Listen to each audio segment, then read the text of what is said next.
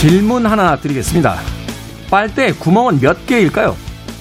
일단은 두 개라고 답하는 분들이 많으실 것 같은데요. 위로 하나, 아래로 하나. 이렇게 보면 두 개가 맞죠.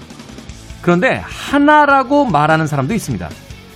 빨대를 세워서 꾹 압축하듯이 누르면 구멍 하나짜리 반지 모양이 되니까요. 여기서 끝이 아닙니다. 구멍이 없다라는 의견도 있습니다.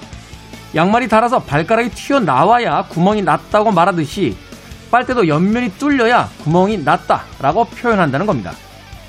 빨대 구멍 하나를 보는데도 이토록 다양한 시선이 있습니다. 나만의 눈으로 세상을 보는 즐거움 잊지 마십시오. 김태훈의 시대음감 시작합니다.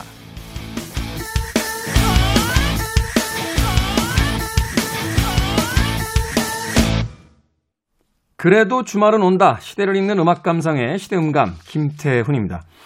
최근에 이 빨대 참 우리 주변에서 여러 번 논쟁거리로 등장합니다. 아마 동영상 사이트에 올라왔던 거북이의 코에 박혀있던 빨대. 그 빨대를 빼내는 과정 동안 고통스러워하던 거북이의 동영상이 많은 사람들에게 어떤 어, 경각심을 불러일으킨 것이 아닌가 하는 생각이 들어요. 그 이후부터 어, 이 일회성 물품들을 줄여나가야 한다. 플라스틱을 줄여야 한다라는 이야기가 있을 때마다 그 상징적인 어떤 물건으로서 빨대를 거론을 합니다. 최근에는 종이 빨대 쓰는 카페도 굉장히 많고요. 또 빨대를 아예 주지 않는 어, 그런 카페도 늘어나고 있다라고 하더군요. 근데 조금 다른 측면에서 이 빨대를 쳐다볼 수 있다는 거죠. 과연 빨대에는 구멍이 몇 개인가? 이런 질문은 근데 어디서 찾아오는 거예요? 네. 나, 나는 빨대를 그렇게 써도 평생 해본 적이 없는 질문을 우리 공작가는 어디서 찾아오는 걸까요? 여러분들은 과연 빨대에 구멍이 몇 개라고 생각하십니까? 모든 문제는 각자의 시선이 있고 내가 쳐다보는 그 논점이라는 것이 있죠. 그것을 통해서 어, 세상에 존재하는 어떤 것들은 전혀 다른 것으로 해석이 되기도 합니다. 예를 들면 이런 거죠. 어, 태훈이 걔 알아? 음, 학교 다닐 때 공부 못하던 애. 걔 이번에 DJ 됐잖아. 오, 성공했네? 이렇게 볼 수도 있지만, 어, 그, 당신 좋아하는 그 김태훈이라는 DJ 있지? 예, 학교 다닐 때 공부 정말 못했대. 그러면 또 이상한 DJ가 되는 거예요. 같은 사람인데 무엇을 앞에다 놓고 무엇을 뒤에다 놓느냐에 따라 똑같은 사람이 전혀 다른 사람으로 해석되기도 합니다. 우리들의 시선에 의해서 세상이 전혀 다르게 보인다는 것을 한 번쯤 생각해 보면 세상의 모습이 과연 지금 내가 생각하는 것과 맞는가 라는 것을 의심해 볼 필요가 있지 않나 생각해 보게 됩니다. 몇 번씩이나 인용하게 되는 어, 어록인데요. 수잔 손택이라는 작가는 이런 이야기를 했어요. 세상을 이해한다는 것은 눈에 보이는 것을 그대로 믿지 않는 것이다. 한 번쯤은 의심해 볼 수 있는 그런 시간이 됐으면 좋겠습니다. 자, 김태현의 시대음감, 시대 이슈들 새로운 시선과 음악으로 풀어봅니다. 토요일과 일요일, 일라디오에서는 낮 2시 5분, 밤 10시 5분 하루에 두 번 방송되고요.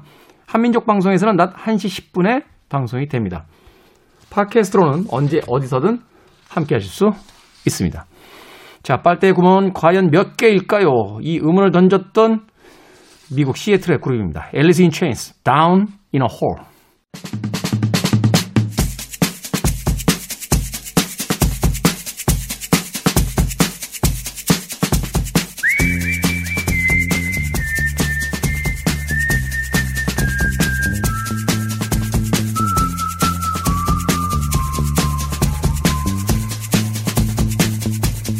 주간 사람들이 많이 본 뉴스 그리고 많이 봐야 하는 뉴스를 소개합니다. Most and Must KBS 산업과학부의 오규정 기자 나오셨습니다. 안녕하세요. 안녕하세요. 자, 참고로 지금 저희가 방송을 녹음을 하고 있는 시점은 3월 4일 목요일입니다. 현재까지 나온 기사들과 상황을 바탕으로 진행되는 점 양해해 주시길 부탁드리겠습니다. 자, 그럼 먼저 한 주간 많이 본 most 뉴스 키워드부터 좀 소개를 해 주시죠. 네, 뉴스 분석 사이트 비카인즈를 통해서 지난 2월 26일부터 3월 4일까지 가장 많이 보도된 주요 이슈들을 정리해 봤습니다. 우선 지난주에 그 백신 접종이 처음으로 시작이 됐어요. 그래서 네. 국내 첫 백신 접종 시작이라는 이슈가 있었고요. 어, 26일이죠. 2월 26일이죠. 국내에서 코로나19가 확진된 지 403일 만에 첫 백신 접종이 시작이 됐습니다. 우선 아스트라제네카 백신 접종이 가장 먼저 시작이 됐는데 요양병원과 시설 종사자를 대상으로 한 거였고 네. 또 다음 날인 27일에 국립중앙의료원과 수도권 코로나19 치료 병원 종사자를 대상으로 화이자 백신 접종도 시작이 됐습니다.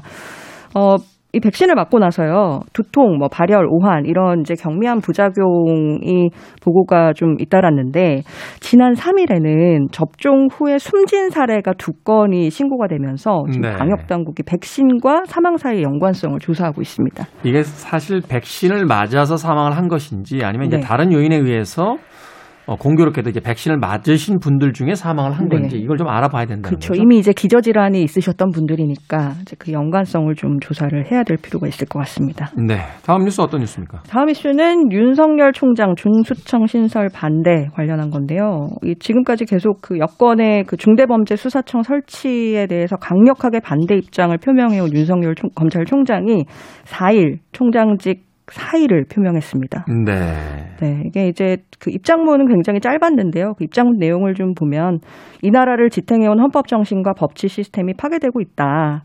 그리고 사회가 어렵게 쌓아올린 정의와 상식이 무너지는 것을 두고 볼 수 없다. 앞으로 어떤 위치에 있든지 자유민주주의를 지키고 국민을 보호하기 위해서 힘을 다하겠다. 이런 내용의 짧은 입장문을 발표했습니다. 자, 윤석열 총장의 이제 검찰총장 사퇴가 이게 정치권에 어떤 또 파장을 일으킬 거냐, 또 네. 과연 윤석열 총장은 정치에 입문을 하게 될 것이냐, 뭐 이런 추후 또 뉴스가 어, 보도가 되지 않을까 하는 또 생각이 듭니다. 자, 다음 뉴스. 네, 다음 이슈는 피해 일요일 미얀마 유혈 사태입니다. 미얀마 시위 관련한 소식이 계속 연일 보도가 되고 있죠. 근데 이제 지난 주말에 미얀마 군정이 시위대를 향한 발포를 허용을 했습니다. 아, 그래서 지난 주말 사이에 굉장히 피해 일요일이라고 불릴 만큼 이 사망자가 속출했습니다. 참 이게 어찌됐건 자국의 군대가 자국의 시민에게 지금 발포를 하고 있다는 건데 우리도 뭐 비극적인 그 역사를 이제 떠올려 보면 네.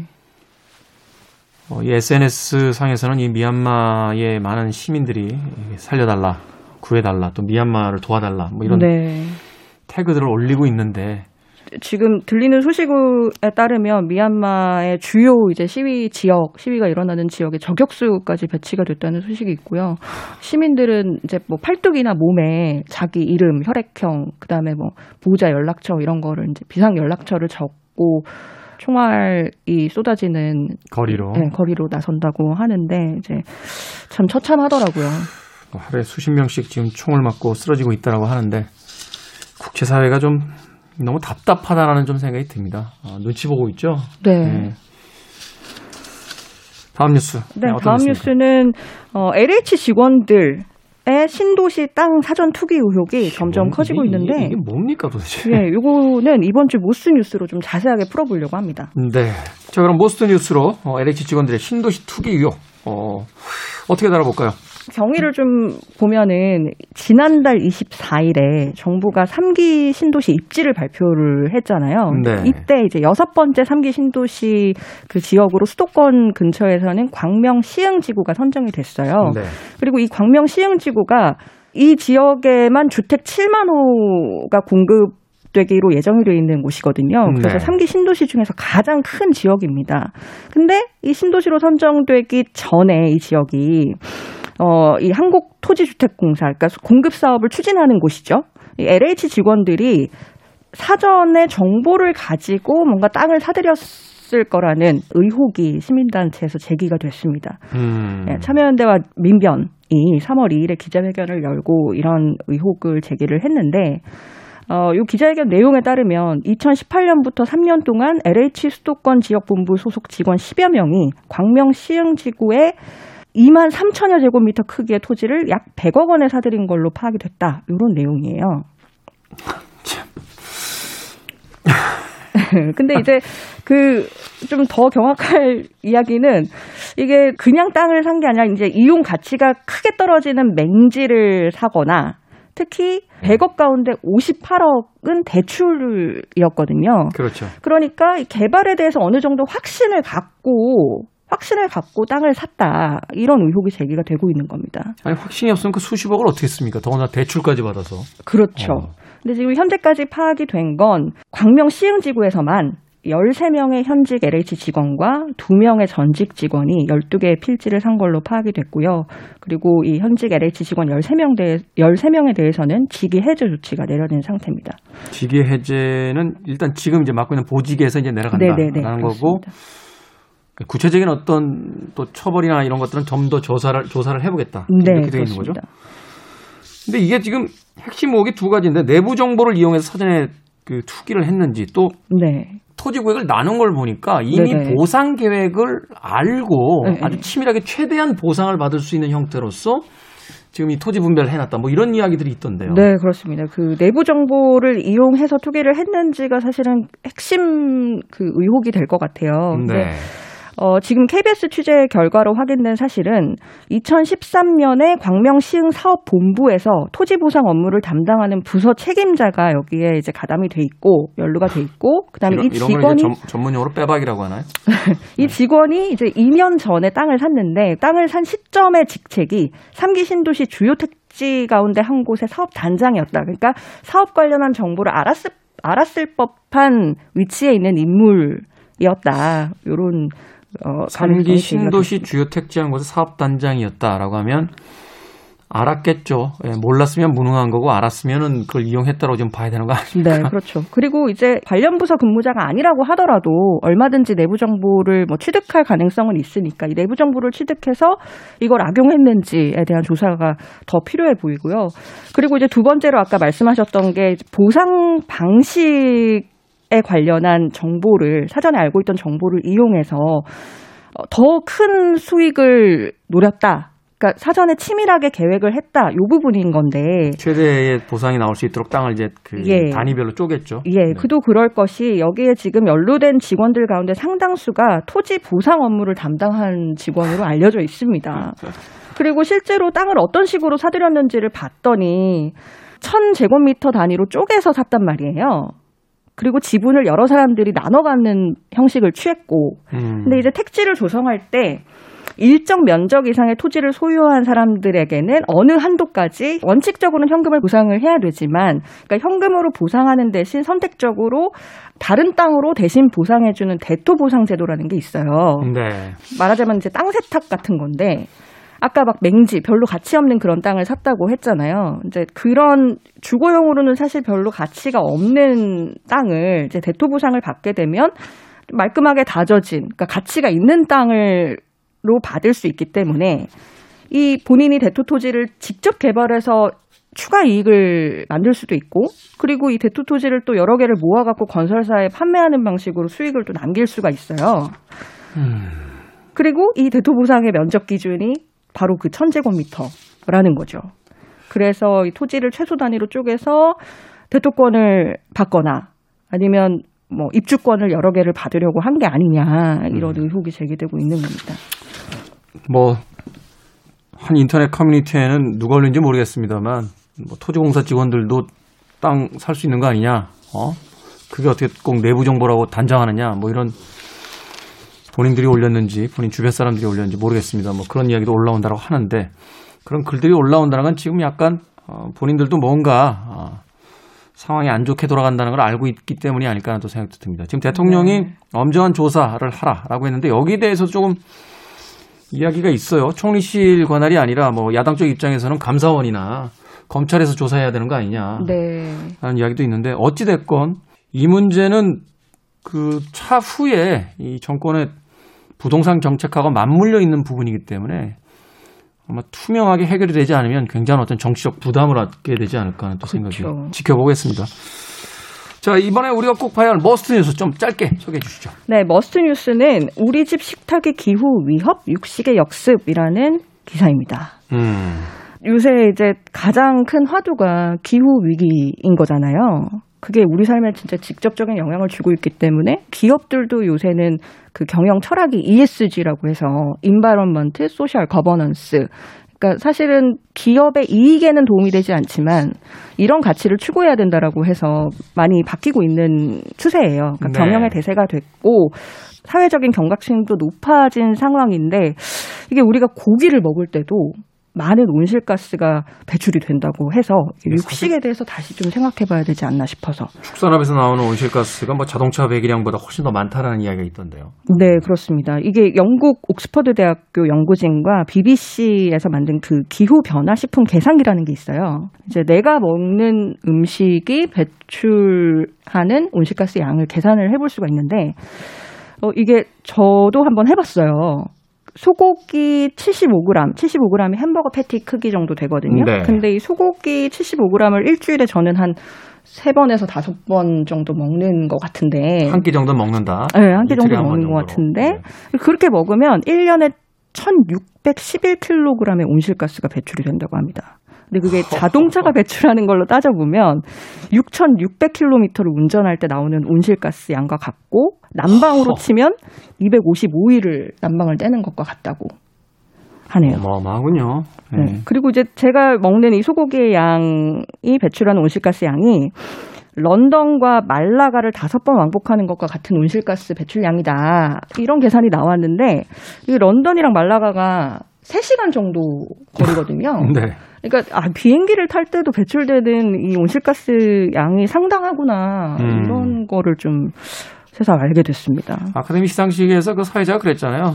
음, 헐리우드 스타들 올라와서 섣부르게 자연보호 이야기 하지 말라고. 당신들 다 전용기 타고 오지 않았냐고. 하는 장면도 있었는데. 예. 어찌됐건 이건 좀 생각해 볼 문제입니다. 최근에 이제 대체 고기에 대한 연구들도 진행이 되고 있고, 몇몇 또 저처럼 고기 좋아하는 사람들은, 아이, 그렇다고 고기를 어떻게 안 먹습니까? 라는 네. 이야기를 하기도 합니다만, 그럼에도 불구하고 고민은 해봐야 되는 시점에 온 게 아닌가. 네. 자동차의 탄소 배출량 줄여야 된다고 하면서, 예. 어, 사실 이제 먹는 고기도 있습니다만, 버려지는 고기들도 있고요. 네. 어, 그런 부분들이 있으니까 좀 심각하게 생각해 봐야 되는 게 아닌가 하는 생각이 듭니다. 자, 한 주간의 most and must 뉴스 KBS 산업 과학부의 오규정 기자와 함께 이야기 나눠봤습니다. 고맙습니다. 감사합니다.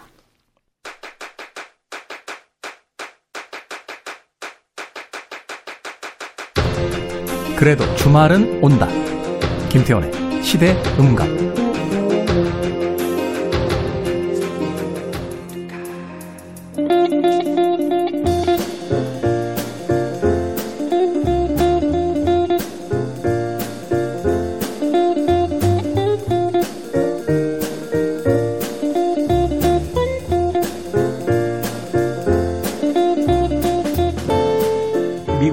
게브리엘 제빈의 섬에 있는 서점에는 이런 대목이 나옵니다.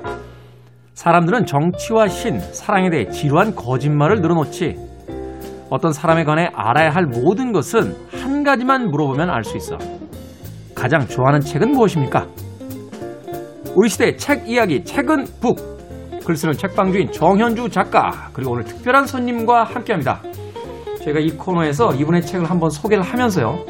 글이 너무 좋아서 꼭 한번 만나보고 싶다고 했던 바로 그분. 시와 산책을 쓰신 한정원 작가 나오셨습니다. 안녕하세요. 안녕하세요. 반갑습니다. 특히 이제 한정원 작가님 작년 한 해 동안 정말 수많은 곳에서 올해의 책으로 이제 작가님의 시와 산책이 꼽혔는데, 네. 첫 책이셨죠? 네, 첫 책이었어요. 데뷔와 동시에 이렇게 스포트라이트를 받는 기분은 어떻습니까? 어, 감사하기도 하고요.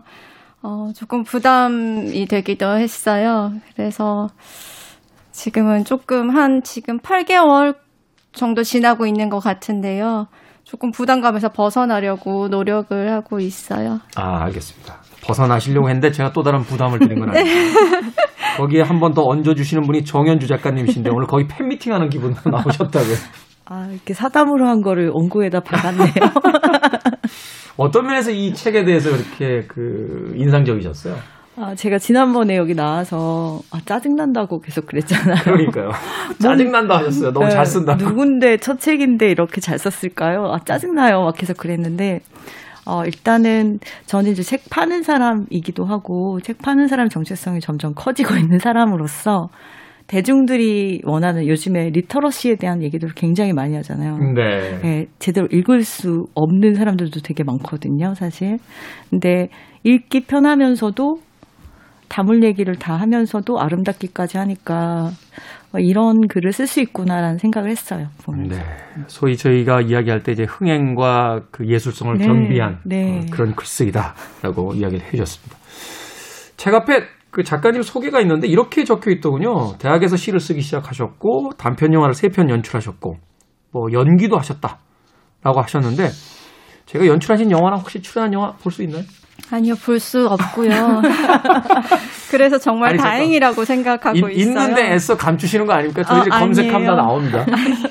그래서 제가 처음에는 그 작가 소개를 출판사에게 한 줄을 적어줬어요. 네. 그만큼 좀 드러내기가 싫었, 싫었는데 저는 전혀 인지도가 없다 보니까 그렇게 하면 안 된다. 제가 음. 누군지 구구절절히 설명을 해라라고 요구를 하셔서 나를 소개할 게 없는데라고 하면서 짜낸 게 이런 말들이었거든요. 그랬더니 이제 책을 읽으시고 다들 자꾸 검색을 해보시는 거예요. 안 제. 이름이라 해서 어떤 연기를 했지, 어떤 걸 연출했지 이렇게 근데 검색이 안 잡히고요. 그래서 저는 아니, 그래도 저는 지금이라도 조금 빼고 싶어요. 이미 해봤어요, 제 검색. 아, 안 그래요? 나옵니다. 다음 새가 나올 때는 소개를 조금 바꾸고 싶어요. 아, 그, 하긴 그렇습니다. 아, 글쓰기도 괴로운 작가에게 자기소개까지 글로 쓰라고 하는 건. 그쵸. 네. 저 옛날에 잡지사 있을 때요. 네. 마감 끝내놓으면 꼭 후기 쓰라고 그래서 한 번은 그런 후기 쓴 적 있어요. 후기가 또 다른 글쓰기의 괴로움이어서는 안 된다고 생각한다. 편집장님이 뭐라고 하셨어요? 아, 다시 써오라고 그래서 다시 썼던 기억이 납니다. 자, 오늘의 주제. 글 쓰는 사람이 가져야 할 사회적 책임감이라고 어, 주제가 오늘 정해졌습니다. 두 분이 가져오신 책들 소개받도록 하겠습니다. 먼저 정현주 작가님. 네, 저는 마가렛 애트우드의 글쓰기에 대하여 작가가 된다는 것에 관한 여섯 번의 강의라는 책을 가지고 왔어요. 네, 마그렛 애트우드. 저희가 한번 소개를 받았었죠. 네, 시녀 이야기 제가 또 열심히 소개했었죠. 네. 그 작가분이고요. 또 이제 한정원 작가님 책을 읽으면서는 제가 아 짜증나 계속 그랬잖아요. 네. 이분 책은 읽다가 웃다가 한숨 쉬다가 아, 하늘을 보면서 이렇게 쓰고 싶다. 하지만 세번 다시 태어나야 되겠지. 세 번. 이번 생뿐이 아니라 한 세 번은 다시 태어나야 되겠지. 그랬더니 제가 단골 카페에서 책을 많이 읽거든요. 그 말을 듣는 카페 주인이 도대체 뭔데 그래서 하, 이분은 노벨상 후보이시고 부커상을 두 번이나 받았어. 독과상을 두 번이나 받으셨어요? 네, 두번 어. 받은 걸로 화제가 됐던 분이고요. 아, 글쓰기에 대하여는 이제 이분이 글을 쓴다는 것은 과연 무엇인가에 대해서 강의처럼 어, 써내려간 에세이, 강연록 네. 이런 것들인데요. 이분이 어, 캐나다 작가잖아요. 캐나다 작가. 전에 그때 말씀드렸어요. 캐나다인으로서의 문화적인 순수성 이런 것들을 계속 강조하고 계시는 분인데 이분이 이제 캐나다에서 태어나서 자라면서 작가가 되기까지의 이야기들이 담겨 있어요. 39년생이신데 그때만 해도 그렇게 오래전 같지 않은데 100년도 안 된 시간인데 네. 굉장히 옛날이더라고요. 여성이 글을 쓸 수 없는 아. 세상에서 이제 여성으로서 고등학교 때부터 내가 시인이 돼야겠어라고 생각을 했고 40대에 이르르면 이제 소설을 쓰기 시작하세요. 그 과정들에 대한 이야기와 더불어 문학론이 담겨 있어요. 문학론. 네, 그러니까 어떠한 글을 써야만 하는가에 네, 대한. 네. 처음에는 재밌다가 점점 점점 어려워졌다가 어려운데 왜 머리에 지나는데 재밌는 책 있잖아요. 그리고 아 진짜 작가는 이렇게 책을 많이 읽어야 작- 세계적인 작가는 이렇구나. 라는 생각이 들 정도로 자기가 하고 싶은 말을 온갖 문학적인 인용과 비유로 다 넣어서 얘기를 하셔가지고 이거 읽으면서 읽고 싶은 책을 적으면 한 100권 나올 것 같은. 벌써 이야기만 들어도 짜증이 나겠어요. 근데 재밌어요. 뭐 예를 들면은 뭐 그 시대에는 남자들은 뭐 슈트를 입고 다니고 넥타이를 매는 직장인이 되고 싶어 했고 여자들은 그의 아내가 되고 싶어 했다. 네. 그런데 제3의 여인들이 제3의 종이 있었으니 작가가 되고 싶어 하는 사람들이었는데 그러네요. 제인 오스틴부터 시작해서 사실은 그 독립적 어떤 삶을 추구했던 많은 여성들이 이제 글을 통해서 그것을 실현하려고 했던 네. 역사들이 좀 있잖아요. 네. 근데 그 여인들은 뭐 쉬웠다 머리를 부스스하게 하고 얼굴을 창백하게 한 다음에 몸을 말리고 검은색 터틀넥을 입고 어, 검은 그, 그 플레어 치마에 안에 레깅스 같은 걸 입으면 된다. 그래서 제가 아, 고등학교 때 우리도 그렇게 많이 입었는데 우리만 그런 게 아니라 그 당시에 불량 음. 불량 학생들이었던 거죠. 음. 그런 얘기부터 시작을 되게 사소한 재밌는 얘기부터 시작을 해가지고 처음에 이제 여섯 번의 강의잖아요. 첫 번째는 작가란 무엇인가로 시작을 해요. 작가란 무엇인가? 네. 근데 많은 사람들이 작가가 되고 싶은지 글이 쓰고 싶은지를 헷갈리는 것 같다. 어, 심지어는 연예인이 되고 싶은지 작가가 되고 싶은데 헷갈리는 경우들이 많죠. 네, 많죠. 성공을 쳐다보면서만 이제 작가를 꿈꾸는 사람들이 네, 있으니까. 네, 네. 그래서 작가가 되기 위한 작가들에 대한 이제 약간의 이야기도 나오고 그리고 제가 뭐라, 오늘 뭐라고 이야기합니까? 작가란. 작가란 그런 건 안 나와요. 아, 그래요? 네, 그런 건 안 나오는데 글쓰기란 무엇인가 이런 거는 나와요. 글쓰기란 무엇인가? 네, 글쓰기를 볼까요? 대부분의 사람들이 입 밖으로 내지 않을 뿐 본인 머릿속엔 책 한 권이 들어있다고 그렇죠. 시간만 있으면 글로 풀어낼 수 있다고 믿습니다. 그러니까 내가 안 써서 그렇지, 야, 내 얘기 쓰면 영화 만들면 끝이야. 뭐, 뭐 네, 이런 네. 이야기들 많이 하잖아요. 특히 어르신들 막 네. 장편 대하 소설이 나와 그러시잖아요. 이 생각은 어느 정도 진실입니다. 많은 사람들이 실제로 책 한 권을 품고 있거든요. 즉 사람들이 읽고 싶어 할 만한 경험을 하고 살죠. 하지만 그렇다고 그 말이 작가가 된다는 것과 동의어는 아닙니다. 어. 예, 그러면서 예를 드시는데 좀 음침한 예를 들어볼까요? 누구나 묘지에 구덩이를 팔 수 있으나 그렇다고 모두가 몇 자리 파는 일꾼이 되는 건 아닙니다. 후자는 훨씬 더 많은 체력과 끈기를 필요로 하고 또한 일의 성격상 심오한 상징성을 지닙니다. 몇 자리 파는 사람은 그냥 구멍을 파는 게 아니에요. 양 어깨 위에 다른 사람들의 심리적인 투사, 두려움, 환상, 근심, 미신의 무게를 짊어집니다. 싫든 좋든 죽음을 상징하게 되죠. 그러므로 공적인 역할을 하는 것은 물론 여느 공적인 역할처럼 그 역할의 중요성, 정서적 상징성, 내용의 중요성은 시간에 따라 달라집니다. 이런 이야기를 해요. 네. 그래서 대문자 W로 시작하는 작가라고 말을 해요. 예, 뭔가 책임감을 가지고 음. 어, 글을 써야 된다라는 건데 보통의 W. 사람들은 네. 네. 그리고 대문자 W, 대문자 A, author 이렇게 음, 해가지고 음, 음. 그렇게 표현을 하는데 이제 그러지 않는 사람들이 사실은 많잖아요. 더 많죠. 네, 요즘에는 또 모두가 다 글을 쓸 수 있다고 생각하는 세상이고 이분도 그런 얘기를 해요. 이제 뭐 미술을 하는 사람들은 굉장히 긴 시간 동안 미술을 그려야 되고 뭐 음악을 하는 사람들은 수련을 해야 되고 체육을 하는 사람도 그런데 무용을 하는 사람도 그런데 글 쓰는 사람들은 글은 누구나 쓸 수 있다고 사실 생각하지만 그것이 글은 아니라는 거죠. 그런 얘기들을 꾸준하게 되게 해나가는 과정이에요. 그러니까 단순한 글쓰기와 작가의 글쓰기가 어떻게 달라야만 하는가에 네. 대한 어떤 그, 이 마가렛 드우드의 어떤 고민과 네. 이제 그 거기에 대한 사유가 이제 담겨져 있다 이렇게 네, 볼수 네. 있는 거군요. 네. 어. 좀 어려워요, 어렵기는. 근데 결국에는 이분이 하려는 얘기는 제가 느꼈을 때는 세상과 연결되어 있어야지 작가다라는 이야기인 것 같아요. 세상과 연결되어 네. 있어야만 한다. 사회적으로 내가 쓰는 글들이 어떤 영향을 미치고 세- 그 책을 하나 정원 작가님은 책 쓰셨으니까 책이 세상으로 나가서 내가 시키지 않은 짓을 막 하는 것들을 많이 보시잖아요. 자주 보실 것 같은데 많이 팔려서. 네, 요즘 많이 보실 것 같아요. 음, 근데 그런 세상에 나가서 어떤 사람을 위로하고 뭐 다른 것을 다르게 보게 하고 그런 과정들에 대한 중요성에 대해서 계속 얘기를 하고 계시다고 생각이 들었고요. 그리고 막 좋은 얘기들이 너무 많아요. 작가로서 음. 생각해야 될 것들. 근데 이게 어, 저는 아무나 작가가 되는 세상이 좋기는 좋아요. 그렇죠. 최근에는 뭐 네. 인터넷에 그 글을 써서 올리는 네. 그 사이트도 있고 음. 또 쉽게 생각하면 제가 최근에 이제 방송하면서 이제 인터넷 댓글들 가끔 보는데 댓글 그 한 줄짜리 댓글에 정말 위트 넘치고 네. 어떤 그 깊은 insight까지 있는 댓글들이 워낙 많아서 제가 음. 네. 참 놀라운 글쓰기다라는 생각을 또 한편으로 하면서도 네. 그렇다면 과거처럼 또한 장편의 호흡, 음. 긴 호흡의 글쓰기의 책들은 또 뭐가 있을까를 또 생각해 보면 네. 한편에서는 또 그 긴 호흡의 글들이 언젠가에 비해서는 조금 많이 줄어들어 버린 건 아닌가 또 그런 어떤 아쉬움도 느끼게 되는 대목들도 있고 참 여러 가지 어떤 생각을 하게 되는 요즘인데 네. 네. 여기 두 번째 챕터에 보면 이중성이라는 게 있어요. 그러니까 현실에서의 작가와 현실에서 사람으로서의 작가와 글을 쓰는 작가는 분리되어 있다는 거죠. 그건 또 무슨 얘기입니까? 그 지킬 박사 하이드처럼 네. 나뉘어져 있고 우리는 막 어떤 작가를 좋아해서 우리도 그랬잖아요. 한정원 작가님 궁금하다, 만나고 싶다라고 네. 생각하지만 작가를 만나는 것이 옳은 일인가에 대해서 아. 만나보면 별거 아니죠. 여기에 나와 있어요. 아니 그렇지 않을 수도 있죠. 만나보고 더 깊게 빠질 수도 있죠. 네, 그러니까 쓰는 사람과 생활하는 사람으로서를 동일시하는 경향들이 사실 많이 있잖아요. 음.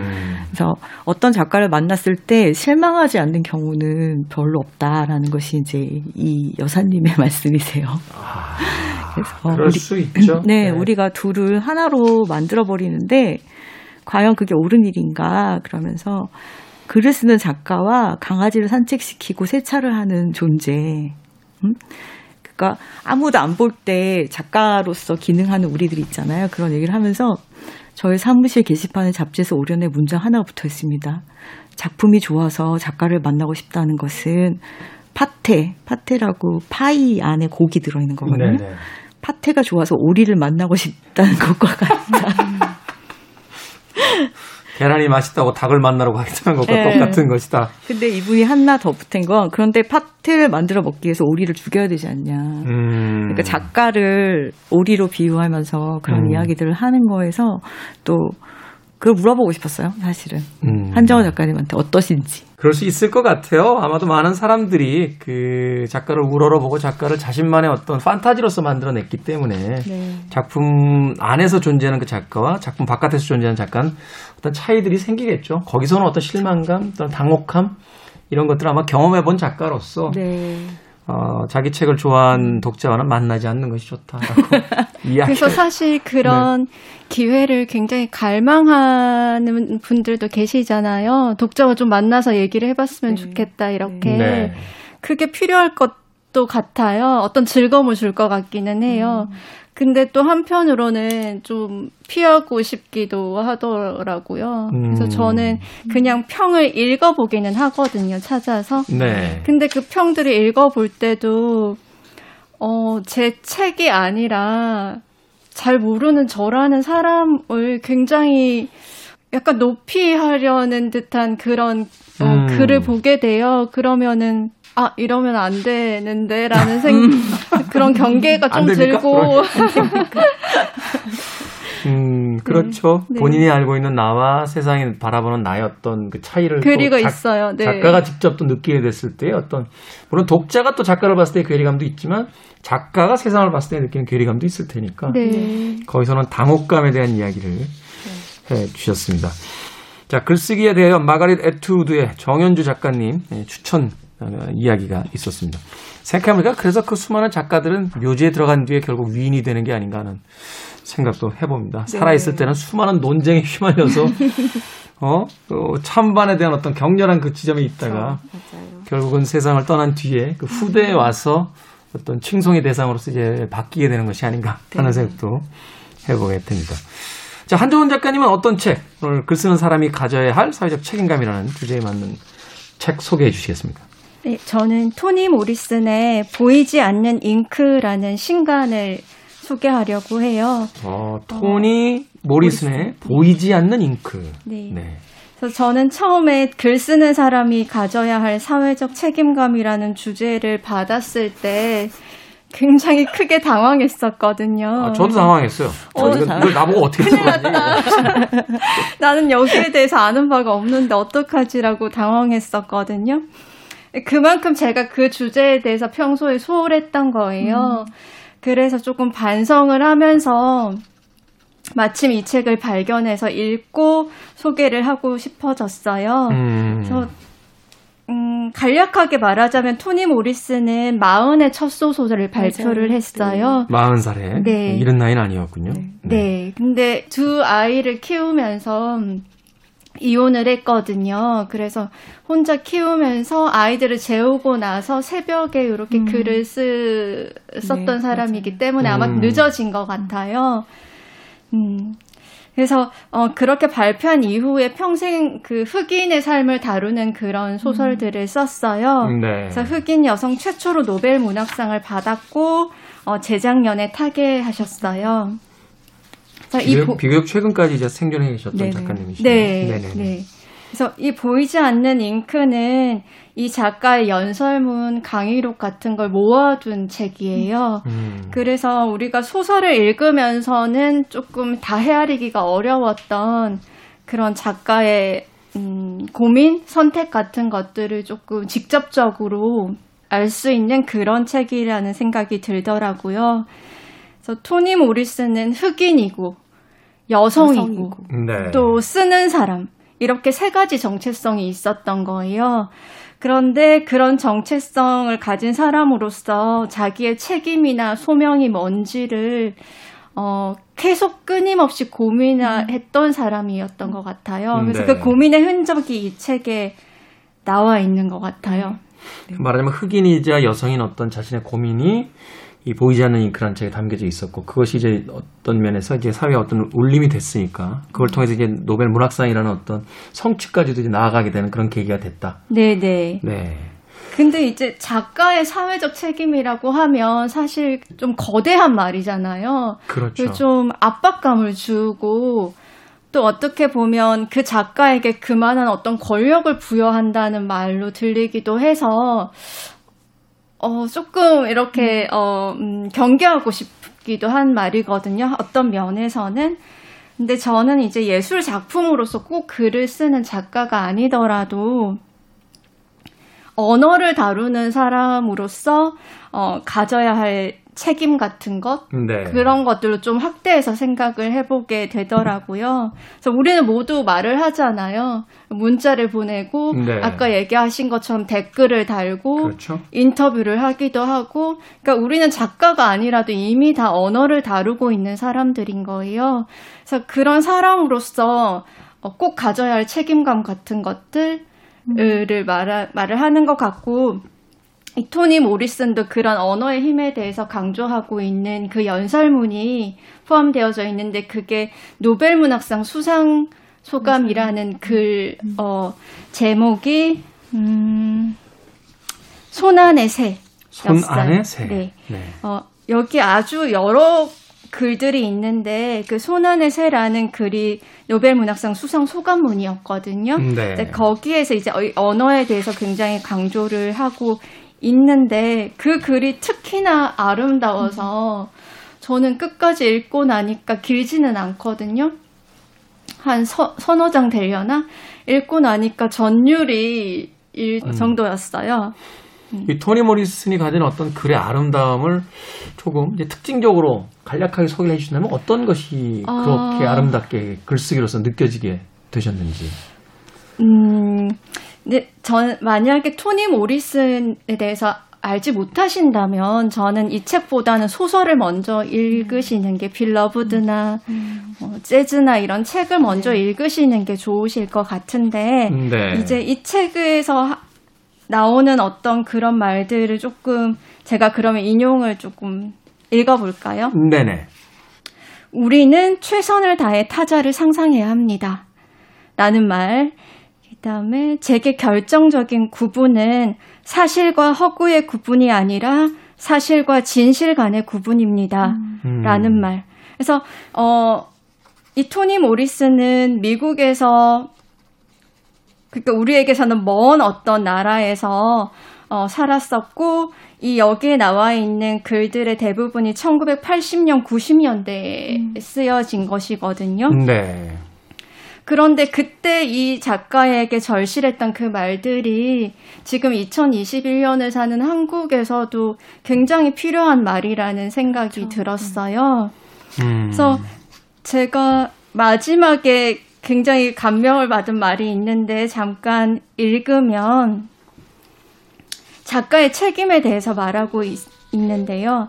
작가의 책임은 세상에 대한 이해를 돕는 일이다.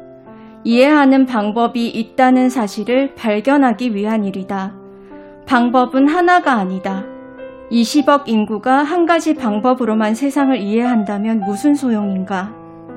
나는 북극광을 봤을 만큼 충분히 나이 들었다.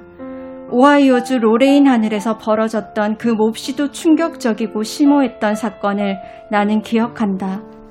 그걸 보고도 어찌 단 하나의 빛깔로 만족할 수 있겠는가? 라는 말이 있어요. 어.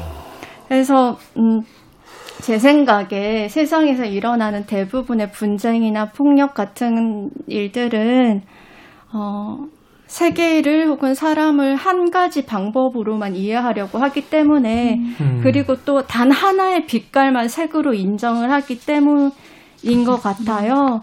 뭐 최근에 일어난 미얀마의 일에서, 일도 그렇고 아니면 뭐 윤화사의 죽음도 그렇고 이렇게 뭔가 한 가지로만 모든 음. 것을 해결하려는 것. 그래서 음 그냥 흑인 여성이라서 우리와 먼 얘기가 아니라 굉장히 저는 이 여기에서 이 작가가 하고 있는 말들이 우리와 가깝다는 생각이 들더라고요. 네. 그러네요. 어, 인종적으로 또 젠더적으로 그 이 작가를 구분하는 것 자체가 우리가 그의 글을 읽기 전에 이미 어느 정도의 선입견을 가지고 어, 글을 대할 수도 있다는 위험도 있는데 읽어주신 글 중에서 그 부분 굉장히 인상적이네요. 우린 타자를 최선을 다해서 상상해봐야 한다. 우리 어떤 섣부른 지식이라든지 선입견을 통해서 세상을 쳐다보는 것이 아니고 최선을 다해서 상상해봐야 된다는 거. 그걸 통해서 사실은 새로운 것들을 얻어낼 수도 있고 또 세상이 한 가지가 아닌 어, 수많은 다양함 속에서 존재한다는 걸 깨달을 수도 있다. 네. 아니, 그것이 바로 작가들이 해줘야 될 최선을 다한 글쓰기가 바로 거기서부터 출발해야 된다. 토니 모리슨 책을 보면은 막 흑인 여성 그 100, 100여 년 전에 100년쯤 전에 흑인 여성의 삶을 우리는 도저히 상상할 수 없다는 거를 깨닫게 돼요.